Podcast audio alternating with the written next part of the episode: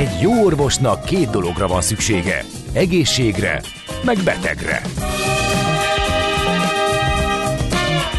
Folytatódik a minden hétköznap reggel jelentkező tünet együttes. Millás reggeli, a gazdasági Muppet Show. Mindennapi orvosság sorvadás ellen. Kérdezze meg orvosát, gyógyszerészét. A Millás reggeli főtámogatója a Schiller Flotta Kft. Schiller Flotta is rendtakár. A mobilitási megoldások szakértője a Schiller Autó tagja. Autók szeretettel. A Millás reggeli főtámogatója a Magyar Nemzeti Bank. Jó reggelt mindenkinek!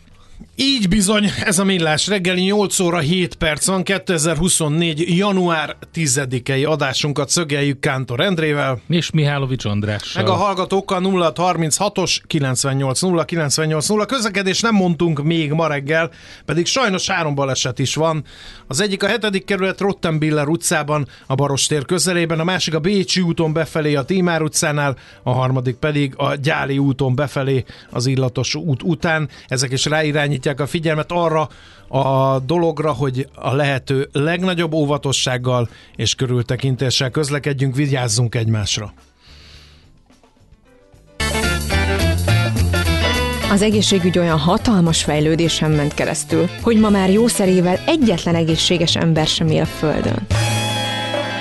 Millás reggeli Na de hogy hogy állunk a klímaváltozás elleni harcban, erről fogunk most beszélgetni. A telefonban itt van velünk Kürge Forzac Tiána, klímakutató, a Közép-Európai Egyetem professzora. Jó reggelt kívánunk, szervusz! Jó reggelt kívánunk, üdvözlöm hallgatókat!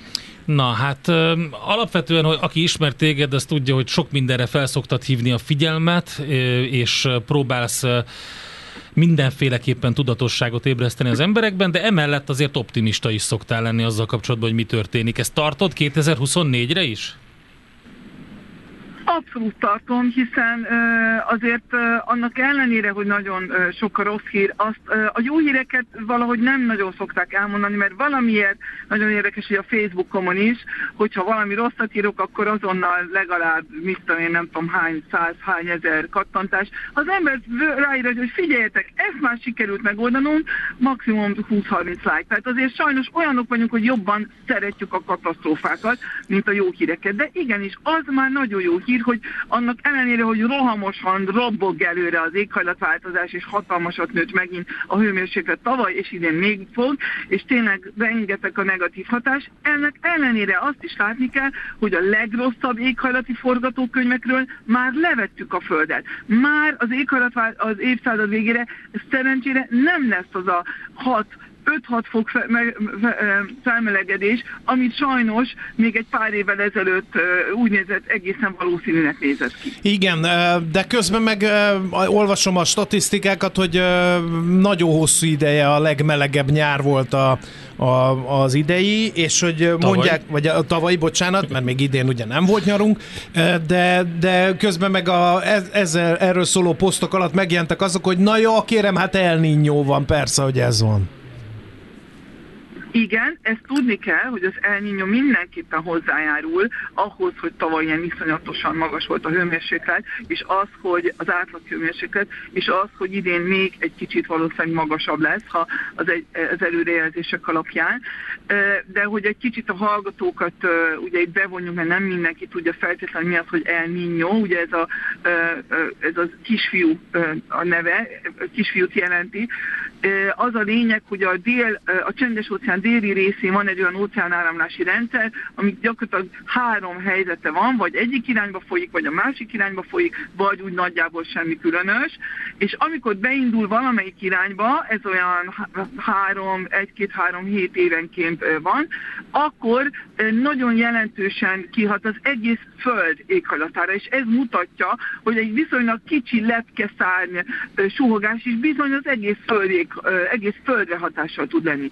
Tehát ez egy nagyon jó példa. Annyira, hogy amikor éppen az egyik irányba megy, akkor utána két-három évig képzeljétek, hogy az Egyesült Államok össz nemzeti termékéből akár 3%-ot, sőt, rendszeresen 3%-ot is le tud venni egy-egy ilyen, egy-egy ilyen elnyó jelenség. Tehát igenis nagyon meghatározza ez is, de egyéb éghajlati jelenségek is a föld uh-huh. gazdasági termelését is, és most például az El Niño van még nagyon aktív, valószínűleg még január, február, márciusig nagyon aktív, de a hatását az valószínűleg nem csak a következő évben, de akár pár évig is tudjuk érezni. Um, hol van a le, akkor örülünk az optimizmusodnak, és ezen a vonalon menve tovább, hol lehetne még javítani? Tehát hol látod azt, hogy a klímaváltozás elleni küzdelemben egy kicsit, mintha le lennénk azon a területen maradva, mert ez egy olyan háború, amit ezer fronton vívnak? Pontosan, pontosan. Csak még az előzőt befejezve, mert egy kicsit túl hamar vágtam el a gondolatomat, mert úgy éreztem, hogy tovább akarsz menni, de ugye nehogy azt gondolja a hallgató, hogy csak az El Niño miatt van ilyen hatalmas hőmérsékleti rekord. Nem, hiszen az El Niño, az, ahogy elmondtam, egy rendszeres jelenség, és mindig, amikor ilyen van, kicsit rádob a hőmérsékletet. De sajnos, mivel van az ember által okozott éghajlatváltozás, emiatt az El Niño arra dob rá, tehát emiatt van, hogy folyamatosan az előző szuper El magas hőmérsékletét is jóval túlhaladjuk. Viszont a tavalyi rekordok azok ilyen teljesen kétségbejtőek voltak, tehát amikor még a klímatudósok azok, akik minden nap nézegetik a klímaadatokat, azok is azt posztolnak, hogy te jó ég, és, és olyan uh, 30 jelzőt sorolt föl, én ugye Amerikában éltem, ott dolgoztam minden, amit én is nem is ismerem azokat a jelzőket, soha nem hallottam, annyira annyira ki vannak akadva a klímatudósok is, akkor már azért el kell gondolkozni. Tehát valóban van haladás, de még sokkal többet kell csinálni. Mi az a terület? Én azt gondolom, hogy a legfontosabb az lenne, hogy elgondolkodjunk, hogy nem tudjuk, hogy én megértsük, hogy nem tudjuk csak technológiával megoldani. Nincsen szuper technológia, vannak, de bármilyen szuper technológiával, ha túl sokat használunk, akkor az valahol visszaüt, vagy környezeti problémával, vagy csak az egyik problémát a másikba konvertálja, vagy egyszerűen nem tudunk olyan gyorsan, olyan sok szuper technológiát sem elterjeszteni. Tehát igenis el kell, rá kell jönnünk, hogy nem lehet végtelenig növekedni, ez az egyik, egy véges bolygón végtelenig növekedni, tehát egy kicsit ezt a értelmetlen növekedés kényszert átgondolni, hiszen nagyon örülünk a gazdasági növekedésnek, de lássuk be, hogy a gazdasági növekedés egy jelentős része az utolsó években nem arról szólt, hogy mi jobban élünk, csak arról szólt, hogy a kötelező elavulás, vagy a tervezett elavulás miatt hamarabb kell újra vásárolni a telefonunkat, hamarabb kell újra vásárolni a laptopunkat, hamarabb újra kell vásárolni az autónkat, a mindent, mert, vagy, vagy a cuccainkat, mert nem vagyunk elég divatosak, és ki kell dobni jóval azelőtt, mielőtt még, a, még azt még bőven használták, és így tovább. Tehát ez nem a jó rétünket szolgálja már, ez csak a növekedési kény kényszer, már csak így tudjuk ellátni, hiszen már igazából mindenünk van, tehát csak úgy tudja a gazdaság is ránk kényszeríteni, hogy még többet vásároljunk, hogy divatot talál ki, hogy szervezetelabulást talál ki, mert persze van a divat, de hogy még erőszakosabb divat, és tovább. Ez nem megy. Vagy, me, vagy megsülünk, vagy egy kicsit átgondoljuk azt, hogy nem szolgál már minket ez a folyamatos növekedési kényszer. Szerintem ezt lehet, hogy te a tiszteletjelének, vagy egy bóknak fogod venni, de az egyik kedves hallgatók azt írta, hogy a hölgy hangneme kicsit grétás. És azt mondja, hogy de nyilván eh, Greta Thunbergre gondolt. Én azt gondolom, hogy az nem baj, viszont szerintem a számonkérést lehet, hogy hiányoljuk ebből a hangnemből. Tehát oké, okay, értem a, ezzel kapcsolatban, a növekedéssel kapcsolatban a számonkérést, de hogyha, hogyha olyan, olyan, úgy fogalmazzuk meg, hogy a, a mostani helyzet az nem olyan rossz, akkor szerintem annak megvan a veszély, hogy egy csomóan azt mondják, hogy ja, akkor lehet fogyasztani, lehet többet autózni, és kevesebbet kell tenni egyéni szinten, és majd a nagyok, a repülőgép társaságok, meg a tankerhajók, meg a társaságok, meg a, meg a tehén mindenki, na majd ők megoldják a helyzetet, meg majd Kína. Igen, ez egy nagyon-nagyon fontos kérdés, és erről biztos lehetne egy egész ö, ö, ilyen 10 percet tartani, csak erről. Hiszen ez, az, amit elmondtál, az mindig az. Biztos még a Grétától is. Nem, én, nem, én nem azért mondok bármit is, mert, mert most arra figyelek, hogy hú, akkor mi lesz, hanem mert én kutató vagyok, nekem azt kell mondani, ami az igazság, ami a tény. Tehát a rosszat is el kell mondanom, ha az a tény, ha nagyon rossz a ír, muszáj azt is elmondani, még akkor is a depresszió lesz tőle. Nem csinálhatjuk azt, hogy a Titanic tetején fölhangosítjuk a zenét, és azt mondjuk, hogy akkor táncoljunk hangosabban, mert nem szeretnénk azzal foglalkozni, hogy a Titanicon vagyunk. Azt sem mondhatom, de, de ha pedig van jó hír, akkor, akkor is hazaveszi, hogy azt mondjuk, hogy nem, akkor is el kell Minden esetre az a lényeg, hogy igaz mindez, hiszen tényleg alapvetően a, a tudomány azt mutatja, hogy ha csak mind magunk nagyon jó veszünk holnap, attól nem fog megoldódni a dolog. Rendszer szintű változás kell. Hiába akarok folyamatosan kerékpárra menni, ha holnap után a Nagykovácsi úton biztos, hogy hősi halott leszek, mert ott egyszerűen kizárt dolog kerékpárkozni. Tehát ahhoz rendszer szintű változás kell, például mindenhol kell egy, kik, egy mindenre kiterjedő ö, kerékpárút hálózat, hogy ugyanolyan jogom legyen egy város A pontjából B pontjába biztonságosan kerékpárral vagy gyalog eljutni, mint ma elvárjuk azt, hogy egy autóval el tudjunk jutni, és mindenhol legyen ugyanúgy biztonságos és jó kerékpár parkolóhely, és így tovább. Ez a rendszer szintű változás kell. Ez az, amiről mond beszéltetek, hogy a cégek, a, az repülőtársaságok, és így tovább. De nem fog az megtörténni addig, amíg mi, fogyasztók, szavazók, választók, tanulók, és így tovább nem jelezzük, hogy nekünk erre szükségünk van, hogy mi ezt elvárjuk a rendszertől, elvárjuk a cégektől, mert addig nem fognak. Miért csinál? Őrültek lennének, mert elvesztenék a, a profitábilátásokat, mert elvesztenék a választásokat, és így tovább. Tehát emiatt kell sajnos minnyájunknak szintén az ön, hát most én, én nem nagyon hiszek az önsajánlatós megállásokban, de emiatt kell mégis változtatnunk, különösen olyanokat, ahol folyamatosan jelezzük azt, hogy fontos a rendszer szintű változás, és elvárjuk a repülőtársaságoktól, a hajótársaságoktól, a kormányoktól, az önkormányzatoktól, a cégektől, mindenkitől, hogy váltson, és mert ez így tényleg Igen. nem megy tovább, és annak ellenére, hogy van jó hír, még mindig csak egy kicsit nyomtuk le a jéghegy csúcsát, de a jéghegy még iszonyatosan ott van, tehát ahogy elmondtátok, még a feladat iszonyatosan nagy. Egy kérdés, ilyenkor beleszokott botlani az ember, hogy szavakban mindenki klímabarát, mondjuk ki. De abban a pillanatban, hogy kiderül, hogy ennek bizony ára van, és lehet, hogy nem is kevés, akkor szoktak aztán marha nagy tüntetések lenni e, Európa szerte. Tehát magával, a klímavédelemmel e, nem lehet, e, hogy azt mondják, hogy legyen klímavédelem, persze, de nekem se, soha semmi ne kerüljön többe. Igen, de én azt gondolom, hogy a klímavédelmet igenis lehet úgy csinálni, hogy ne kerüljön sokkal többe, sőt, igazából összességében nyerjünk is. Tehát azok a, azok a lépések valószínűleg elhibázottak voltak.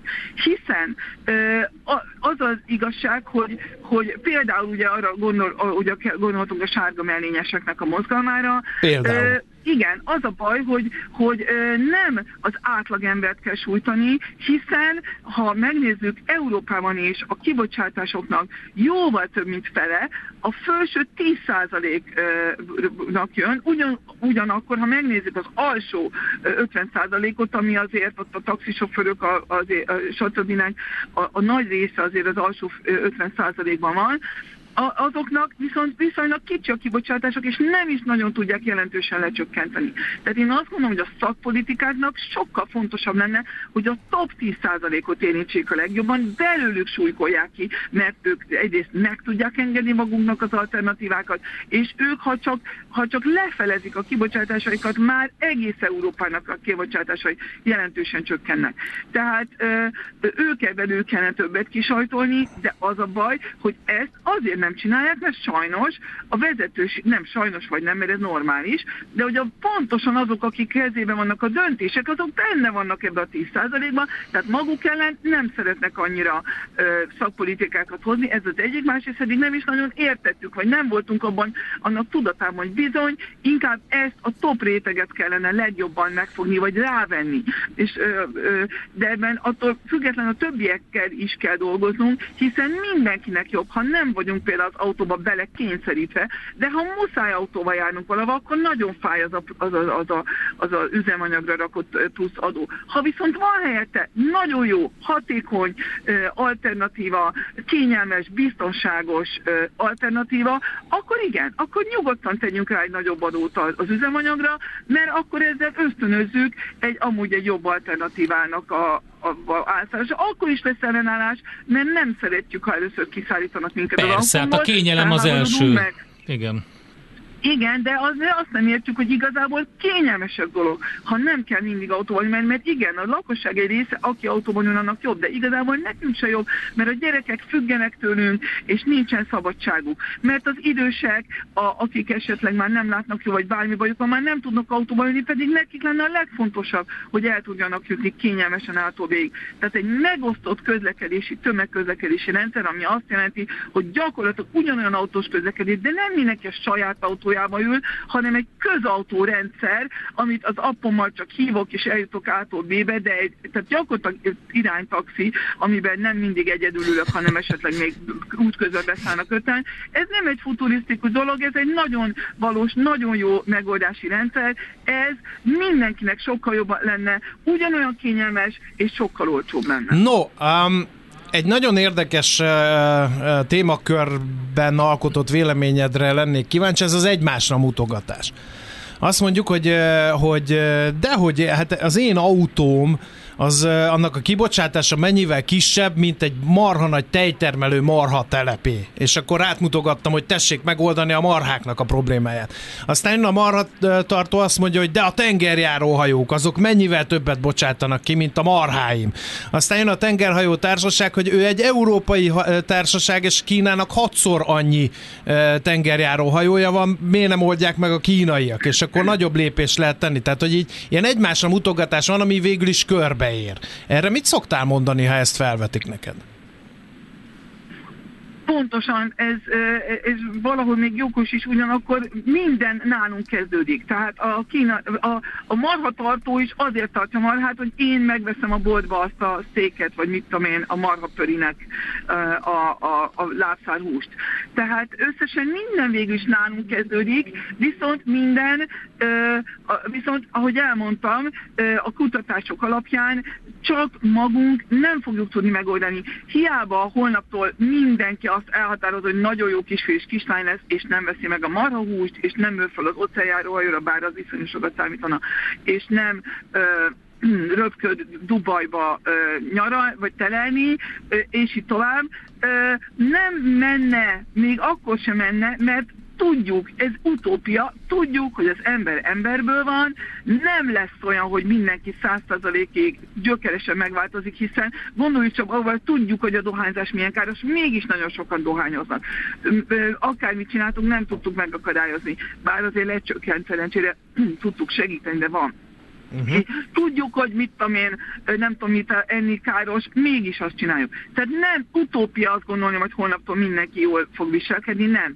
Rendszer szinten kell megoldani, hogy ne legyen, ne lehessen, vagy nagyon-nagyon drága legyen elmenni tenger, vagy luxushajózni, ugyanúgy ö, ö, Dubajba röpködni, ö, adjunk jobb alternatívákat. Az is fontos, hogy rájöjjön az ember, hogy ó, egyébként sokkal jobb nekem, ha nem megyek Dubajba, hanem, hanem Magyarországon is van egy csomó, vagy a környéken is van egy csomó fantasztikus dolog, amit lehet csinálni.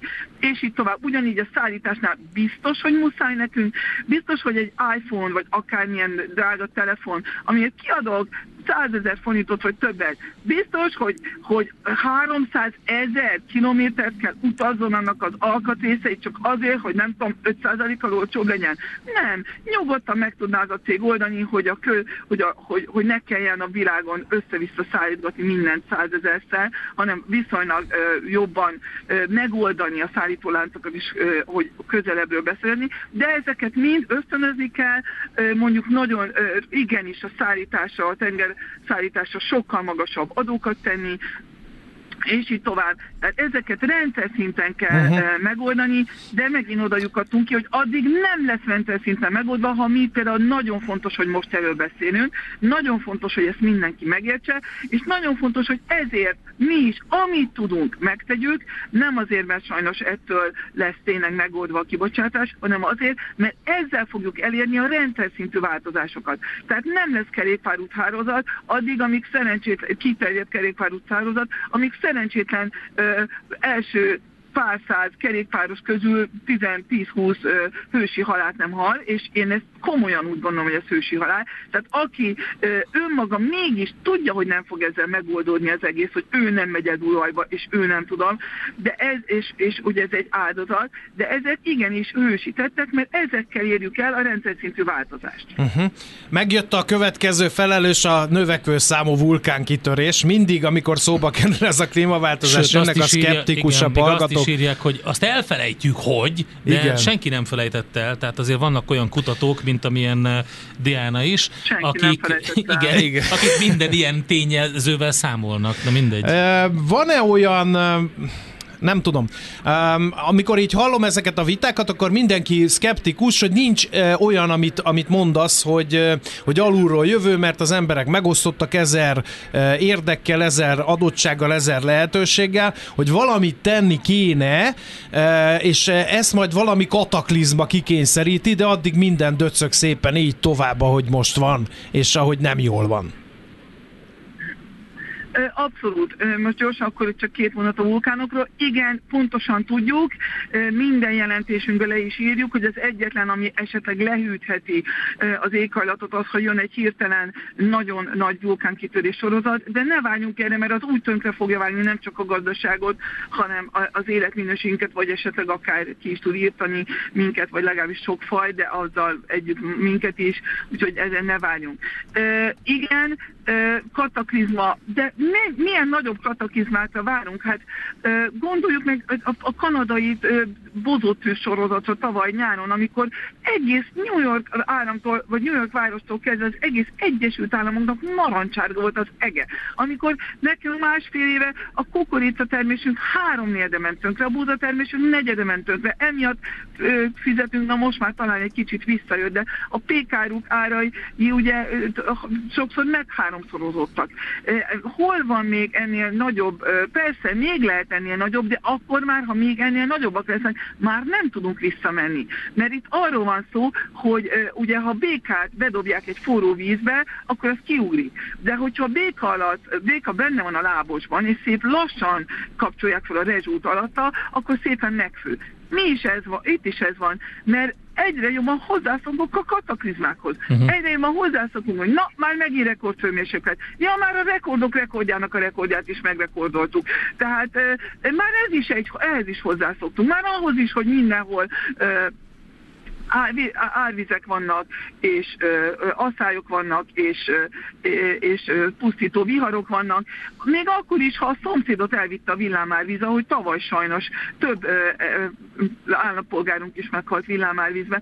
Ezeket is nagyon gyorsan elfelejtjük, mert ez csak az egyik megszokott testi hírnek a része. Muszáj lépnünk, és mindenkinek ebben része van, és én azt mondom, amit nagyon fontos megérteni, hogy legtöbbet, akik hallgatnak most minket, nem feltétlenül a szívószálak meg a műanyag nanozacskók terén tudunk tenni. Legtöbbet a munkánk terén tudunk tenni. Pontosan, ahogy ti például egy ilyen műsort bejátszotok, hogy erről beszélgessünk. A villanyszerelőtől kezdve, a tanáron keresztül, a, a, a önkormányzati dolgozón keresztül mindenki a legtöbbet a saját munkáján tud keresztül tenni azért, hogy megváltozzon a rendszer, hogy megváltozzon a világ, hogy legyen biztonságos kerékpárhálózat, hogy ne legyen tervezett elavulás, hogy ne a marketing ne arról szóljon, lenyomjunk még olyan dolgot az emberek torkán, amiről abszolút már nincs szükségük, de muszáj növe, megnövelni a növekedési vagy az eladási mutatókat, és így tovább. Tehát ilyen téren sokkal többet tudunk változtatni, a rendszer, hiszen mi vagyunk a rendszer. Mindig csak ez a másra mutogatásnak a legnagyobb baja. Másra mutogatunk, hogy ő változtassa a rendszer, de mi vagyunk a rendszer, mi működtetjük a rendszer a munkánkban. És ezt mindenki elfelejti, azt gondolja, csak ha hazamentünk, akkor kell az éghajlatváltozásért tenni. Nem. Amíg a munkahelyünkön ülök, ott, ott kezdjük el.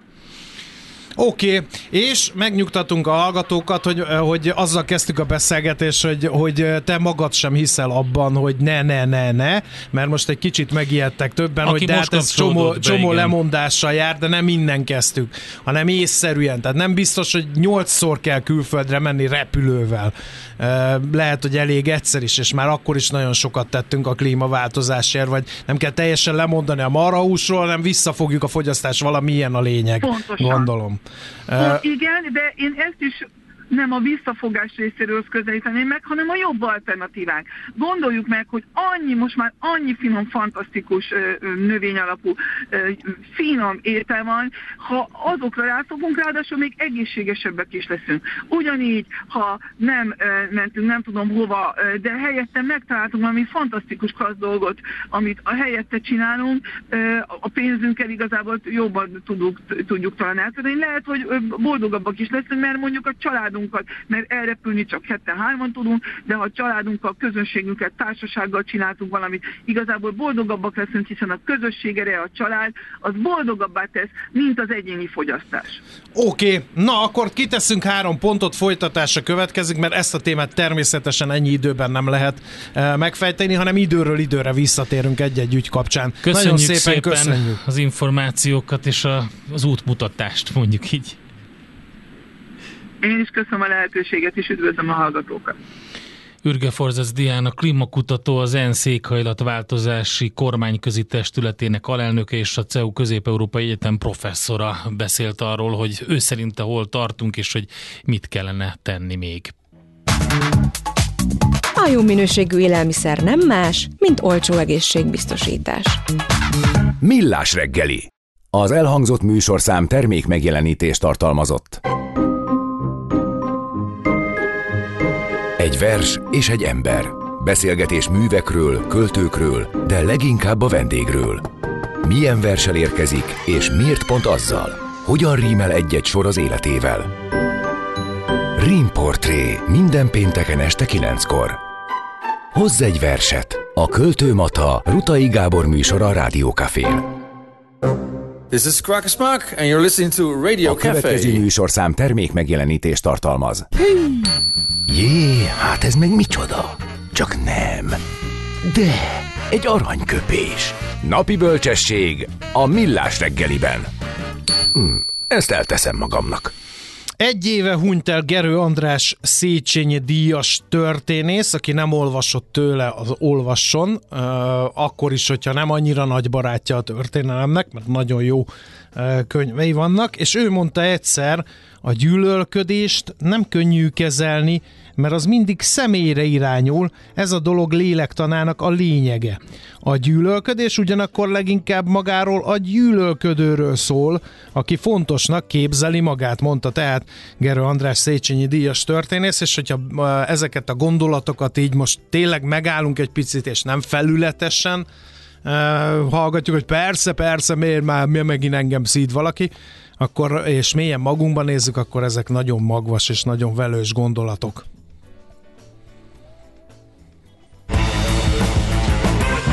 A genetika megtölti a fegyvert, de az életmód húzza meg a ravaszt. Millás reggeli. Hát, hogyha felment a pumpa a klímaváltozással kapcsolatos beszélgetéstől, drága hallgatók, akkor most is felfog, mert hogy most egy kicsit megnézzük, hogy hogyan is áll ez az orosz-ukrán konfliktus, és aki ebben kalauzunk lesz, az Bendarzsevszki Anton külpolitikai jellemző, a poszt-szovjet térség szakértője, az Ökonomusz Gazdaságkutató Alapítvány igazgatója. Szerbusz, jó reggelt kívánunk! Szia, szervusz, jó reggelt, és üdvözlöm a minket hallgatókat is. No, vágjunk bele a közepébe, és vegyük két felé, vagy legalább három felé a dolgot, és menjünk talán a mikroszintre. Mi történik a fronton? Mert azt lehet látni, hogy nincs mozgó háború, tehát hiába jött a nyugati haditechnológia, nem sikerült áttörni a, az ukránoknak az orosz frontvonalakat, az oroszok hagyományosan nagyon jók a védekezésben, de az oroszok se tudták áttörni az ukrán frontvonalakat, és most így egymást lövik drónokkal a felek. A felületes szemlélőnek ez a képe a frontvonalról. Végülis jól összefoglaltad, a 2023-as év az, az lényegében a, a padhelyzetről szólt, 2022-es év, ezzel szemben ugye a gyors, meglepetésszerű sikereknek a, a, az éve is lehetett, hogy az oroszok megpróbáltak meglepetésszerű győzelmet aratni a háború elején, ez nem sikerült, bár e, ugye nagyobb ukrán területeket sikerült bekevelezni, e, de mire az ukránok e, ugye összeálltak, az ukrán védelem összeállt, e, összezárt, és megindultak a, megindult a nyugati segítség, azóta az orosz támadás is megakadt. Ugye ugyanez eljátszott 2022-ben Ukrajna, Ukrajna irányából is, meglepetésszerűen hogy az oroszok nem várták, hogy az ukránok tudnak ilyen sikereket elérni, a területek egy részét visszafoglalták. Ez volt a 2022-es évnek a, a mérlege, hogy így röviden összefoglaló. 2023 pedig úgy egészen másról szólt, hogy hogyan tud az egyik ellenfél, a másik fél jól képített védelmi állásával szemben elérni eredményeket. Ugye az oroszok próbálkoztak több irányból, hát Bakhmut volt, ami talán így a, a, a, a, magyar médiában is átszűrődött, mint, mint siker, de hát ez egy, ez egy hogy mondjam, az nem nevezhető egy stratégiai szintű sikernek orosz részről sem, ott, ott nem sikerült az áttörés. Ukra, ukránok sem tudtak áttörést elérni a nyugati fegyverek segítségével. A terv az volt, hogy megkapják a, a modern nyugati fegyvereket, előtte ugye elsősorban a szovjet örökségből maradt rendszereket használt Ukrajna, és ezekkel a nyugati fegyverekkel olyan technológiai fölényre tesznek szert az orosz haderővel szemben, hogy, hogy sikereket tudnak elérni a fronton, át tudják törni a frontot, ez nem sikerült. Tehát 2023-ban egyfajta padba kormányozták bele magukat a, a feleket, nem is nagyon látszik megoldás, és 2024 én azt gondolom, hogy inkább ebben, a, ebben, a, ebben az irányban fog folytatódni. Az oroszok ugyanazt csinálják, mint 2023-ban, próbálják kihasználni azt, hogy az ukrán haderő az ellentámadás során elfáradt, és azt gondolták, hogy na majd most, hogy nincsenek ukrán tartalékok, elfáradt az ukrán haderő, majd most ők áttörik a frontot. Ugye Avgyívkánál, Marinkánál, Luhanszki területeken próbáltak támadni, két és fél hónapja támadnak, ez sem maradt siker. Tehát nagyjából másfél éve egyfajta padhelyzet alakult ki a fronton. Ez tartósan konzerválódhat? Mert nem nagyon látom azt a csata döntő fegyvernemet, amelyik eldöntheti akár egyik, akár a másik fél javára ezt a helyzetet. Bár az ukránok azt mondják, ha kapnak korszerű légierőt, akkor majd, mert hogy most a mostani támadás azért sült be, mert nem volt megfelelő légi támogatás. De hát nem tudom, hiszen azért a korszerű légierő ellen, meg korszerű légvédelme van az oroszoknak. Így van, tehát az oroszoknak alapvetően a hidegháború során kialakult egy olyan uh, háborús katonai módszertan, hogy hogyan tudnak szembeszállni a NATO légi fölényével szemben, és ugye a légvédelmi rendszereknek a kifejlesztése és a, az elterjesztéssel, sorozatba gyártással volt a, a válasz erre, és ebben az oroszok jók. Tehát én nem látom azt, hogyha megérkeznek a, a, a megígért mennyiségben azok az F-16-os amerikai vadászgépek, itt néhány tucatról van szó, hogy azok olyan komoly áttörést tudnak okozni. Nyilván segítenek, tehát tudnak, tudnak segítséget nyújtani a, a fronton, de nem, ez sem egy game changer, nem egy, nem egy csodafegyver, tehát nem, nem fogja meghozni a várt áttörést. Jelenleg a stratégia mindkét részről, ugye a a kérdésed az volt, hogy akkor mi hozhat áttörés, mi hozhat változást. Úgy látom, hogy mindkét részről az a stratégia, hogy abban bíznak, hogy a másik fél elfárad. És, és így, tudnak, így tudnak majd részt találni a másik fél védelmén. Az oroszok abban bíznak, hogy a nyugat kifarol Ukrajna mögül, nem fogja tovább támogatni, és ezért Ukrajnának nem marad elegendő lőszere, nem marad elegendő fegyvere, és ezt kihasználva a maguk javára billentik a helyzetet.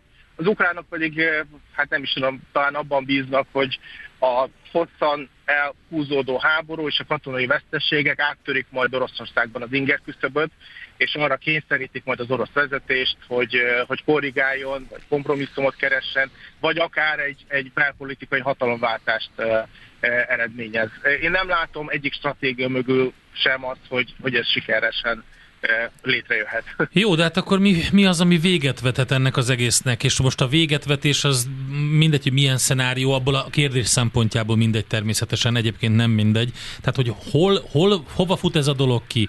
Állóháború marad, befagyasztják a konfliktust, és továbbra is egy geopolitikailag fontos ütőkártya lehet több mindenki kezében. Ez. És akkor lesz egy olyan helyzet Ukrajnában, mint Észak és Dél-Korea között, hogy mindenki beássa magát, mélységi védelem, védelem, és akkor egy ilyen se, se ki, sebe, sehova senki. Vagy pedig megérződnek a, a, azok egyre erősebben azok a szankciók, amiket Oroszország kap, és akkor valamilyen módon, a, amit eddig képviselt, valamennyire kénytelen feladni, és, és úgy lesz ennek vége. Mit látsz? Mikor, hogyan egyáltalán milyen, milyen szenáriók vannak? Kezdem az utolsóval a szankciókkal. Nem lehet azt mondani, hogy a szankciók teljesen hatástalanok, de, de nem érték el azt a, azt a faktort, azt a hatást, amit a nyugat várt volna a szankcióktól. Oroszország lényegében minden minden termékhez hozzájut ö, egyrészt, ami, ami tiltva lett volna, másrészt pedig el is tudja adni a saját termékeit. Ennek van egy, van egy fel, felára, amit Oroszország fizet a közvetítőkön keresztüli való beszerzéshez, de amíg van pénz, és itt ugye nagyon fontos a... Bocsánat, ez, ez, ezt, ezt, orosz...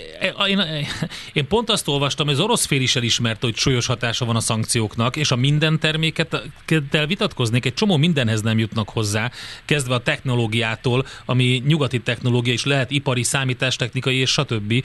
Amit meg el tud adni Kínának például, azért az nem azon az áron történik, és nem úgy, ahogy azt elképzelték volna.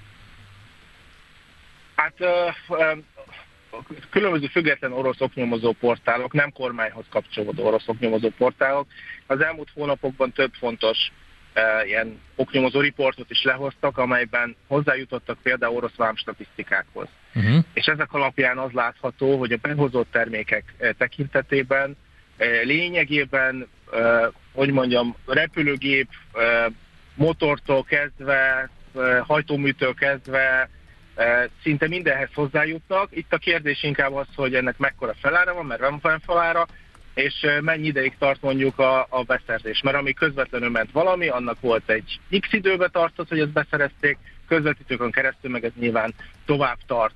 De ö, abszolút a számok alapján abszolút az látszik, hogy nem a Kazaksztánon, Üzbegisztánon keresztül, Örményországon keresztül, vagy Dubaj, India, Kínán keresztül szinte mindenhez hozzá tudnak jutni, a, a, amihez, amihez akartak. Ugye ez látszik abból is, hogy az európai 9. és a 10. szankciós csomag az már nem csak új e, ilyen típusokat vezetett be a szankcionált termékekre, hanem megpróbálta a, ezeket a közvetítőket is másodlagos szankciókkal megfenyegetni, és a közvetítők, az ismert közvetítőkkel szemben, cégekkel szemben megpróbáltak szankciókat elni, mert hogy, hogy elismerve azt, hogy hogy Oroszország ki tudja kerülni a szankciókat. De, Tehát de nem ezt mutatják az adatok. Hát hogy... Az adatok az, azt, azt mutatják, hogy az import és export 2023-ban, de hogyha visszanézzünk 2019-től kezdve, az mind a kettő elég erősen csökkent, a foszilis tüzelőanyagokból származó bevételek mind csökkentek, az olaj, olajexportból származó havi ö, ö, bevételek azok erőteljesen csökkentek, ö, tehát nem is értem, a befagyasztott vagyoni eszközök is, is csökkentek, tehát tehát itt van ez a sok adat, ami, ami én nem tudom, hogy, hogy az orosz ö, hírcsatornák, akikre hivatkoztál, ők mit mondanak, de közben ö, a Világbanknak is, a, az Európai Uniónak is, ö, az amerikai minisztériumoknak is ö, megvannak a, a statisztikája azzal kapcsolatban, és nézik azt, hogy, hogy, hogy mennyire hatásosak. Nyilván lehet, hogy kevésbé hatásosak, mint azt előre gondolták volna, de azt nem lehet mondani, hogy hatá- hatástalanok a szankciók, és egyébként mindene megvan Oroszországnak. Ez, ez azért vitatkoznék, de most a, az eredeti kérdést egy picit eltértünk, de, de, de hadd magyarázzam meg. Jó. A, az, hogy mit látunk a számok mögött, az, hogy mondjam, az attól is függ, hogy ki, ki hogyan magyarázza, és ki milyen narratívát húz mögé. Azt, hogy valóban a számok azt mutatják, hogy az orosz e, nyers e, tüze, a foszilis energiahordozókból származó bevételek csökkentek, e, azt hiszem, hogy éves szinten 36%-os csökkenés mutat. Ez, ez így igaz. De ugye a, ez nem feltétlenül attól van, mert hogy nem tudják eladni a termékeket, hanem ugye a, a, az energiahordozóknak a globális ára egy év alatt e, nagyon csökkent. Tehát a tavalyi évben, ugye amikor meghozták a Oroszországgal szembeni szankciókat, ennek volt egy erősen árfelhajtó hatása, és Oroszország a tavalyi évben, pontosabban 2022-es év folyamán többet keresett, mint az előtte való két évben összesen. Most, hogyha ahhoz képes mérjük, hogy akkor most me- mekkora Oroszország bevétele, akkor nyilván itt egy jelentős csökkenést látunk. De hát az energiahordozók árai nem, nem azon a szinten vannak, mint, tehát persze azt lehet mondani, hogy igen, bezuhant a Oroszország bevételei 36% vagy 38%-a, valóban mekkora csapás ez, na de hát az előtte való bevételek közel sem olyanok voltak, tehát sokkal magasabbak voltak, mint, mint korábban. Tehát sokkal hogy mondjam, sokkal racionálisabb lenne ahhoz hasonlítani, hogy egyébként mondjuk a háború előtti években Oroszországnak milyen, mekkora bevételei voltak energiahordozókból, és, és most mekkora bevételei vannak. Nagyjából 15%-os a különbség, tehát ennyivel kevesebbet keres most Oroszország, de és, és erre akartam itt rácélozni, hogy amíg Oroszországnak van forrása, van tartaléka, és hogy itt egy nagyon fontos különbség, hogy Oroszország erre a háborúra készült, tíz éven keresztül tartalékoltak. Tehát ö, nagyjából néhány éven keresztül még biztosan lesz elegendő forrás arra, hogy ezt a felárat, a közvetítőkön keresztüli beszerzés felárát, a, mm, az orosz energiahordozók alacsonyabb árának a, a felárát, ezt még ki tudják pótolni 5-6 éven keresztül, erre vannak különböző számítások, Igen. meglévő tartalékokból, még a lefoglalt tartalékok mellett is, hogy meddig, meddig tart ki a pénz. Tehát persze Igen. hosszú távon Oroszország, én, én nem látom azt, hogy hogyan tudna jó kijönni ebből, de, de rövid távon egyelőre nem, nem fog összeomlani az orosz gazdaság, nem fognak nem fognak problémák keletkezni, amelyek hatással lehetnek a frontra. És még egy gondolat, ugye mondtad, hogy nem jutnak hozzá mindenhez. Ugye az adatok azt mutatják, lehet, hogy nem tudom, valamilyen e, világbanknak az adatai e, e, bizonyos e, csökkenés mutatnak, de ha megnézzük, hogy Oroszország e, mondjuk rakétagyártásban vagy a drónok gyártásában e, 80%-ban nyugati alkatrészeket használnak. A, ezekben az orosz precíziós rakétákban, a nem tudom, KH-101-től kezdve a Kinzsál és Kalib rakétákon keresztül túlnyomó részt nyugati alkatrészek vannak benne. És a szankciók ellenére ezt ugye az ukránok állítják, hogy Oroszország nem olyan mennyiségben, de így is havi szinten 20-30 rakétát elő tud állítani, több száz drónt havi szinten elő tud állítani, amiben nyugati alkatrészek vannak. Tehát ez azt jelenti, hogy ezeket az alkatrészeket ők megszerz, beszerzik közvetítőkön keresztül, amerikai cégeken keresztül is akár, és ugye ebből le tudják gyártani azokat a fegyvereket, amelyeket ha, Igen. az ukrán hadsereggel szemben használják. Igen. Nagyon elment, Tehát, a, nagyon nem, elment a beszélgetés a szankciók értelmezésével kapcsolatban, de, de még két dolog... Hát az egyik legfontosabb része szerintem, úgyhogy erre majd külön nem visszatérhetünk. Nem ezt, de mindegy. Nagyon fontos dolgokat még kell tisztázni. Három dolgot. Mennyire stabil szerinted Putyin pozíciója, mennyire stabil Zelenszky pozíciója, és mennyire stabil a nyugati e, támogatás e, Ukrajna mögött. Ez azért fontos utóbbi, mert hogy mindenhol vannak viták. Van, aki azt mondja, hogy Putyin ingadozik, sorra esnek ki a bizalmasai az ablakon, stb. stb. De mégis túlélt egy pucsot. Zelenszkyről azt mondják, hogy le kell váltani, mert, mert ő Kerek Perec kijelentette, hogy minden négyzetcentimétert vissza fog foglalni e, az egykori ukrán területekről, beleértve a krímet is, ami meg nyilván kevésbé tűnik tűnik reálisnak. Nyugaton meg azon vitatkoznak, hogy most akkor mennyi pénzt adjunk, meg várjunk-e az amerikai elnök választásig, stb. stb. Tehát, hogy a, a három főszereplőnél mind a háromnál bizony, bizonytalanság van. Hát összefogva nem látom egyik mögött sem, hogy hogyan fogyhat el a támogatás, hogyan belpolitikailag, hogyan bukhat bele most rövid távon sem Zelenszky, sem Putin ebbe a, ebbe a háborúba. És persze mindig benne van az eseményekben, hogy történhet valami, mint nyilván Prigozsi pucsos sem látta senki, hogy meg fog, meg fog történni, tehát ilyesmi, ilyesmi előfordulhat, de Zelenszky mögött továbbra is kitart a támogatás. A háború első évében az ukrán lakosság több mint 90%-a támogatta. Most a, a hát a nem túl jól sikerült ugye ellentámadás miatt ez a támogatás csökkent.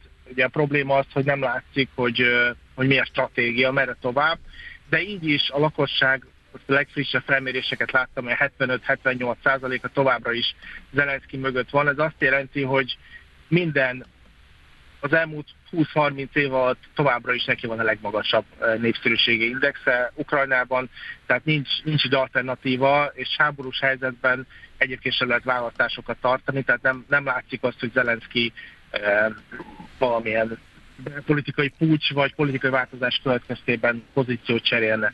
Vladimir Putyin tekintve pedig hát nincs mit szépíteni Oroszországban, nem nevezhető semmilyen formában demokráciának, ez egy, ez egy autoriter rendszer, és ebben a rendszerben Putyinnak sikerült az elmúlt években teljesen megtisztítani, sterillé tenni a, a politikai a politikai színpadot, előbb a, ugye a, a baloldali demokratikus ellen Oh. Haló! Na, pont a legjobb résznél. Hát ugye a Uh, orosz uh, ugye, országról ugye? és Putyin helyzetéről beszélgettünk éppen mikor, mit ad Isten, uh, elszállt a vonal. Elnézést kérünk a hallgatóktól is, meg, meg Antontól mindenkitől, is, Antontól is. Vissza fogjuk szerintem hívni őt majd, de nem ma, mert már ugye be van osztva a következő rész, úgyhogy meg el is ment az idő. Pedig érdekelt volna, hogy a nyugati támogatásról mit gondol, meg arról, hogy ugye nyugaton is kezdenek kifogyni a 155 mm-es lőszerekből, meg a légvédelmi rakétákból, meg a stb. stb. Már, Te tele vagy kérdéssel, tele, András, tele, folyamatosan folyamatosan, és ez csak nő. Így van. Na, Itt de van. most elment az időnk sajnos, úgyhogy Czoller Andi híreivel fogjuk átkötni itt a műsor testében tátongó űrt, és aztán utána jövünk vissza. Az új energetikai tanúsítványról lesz szó a négyzetméter ingatlan piaci rovatunkban.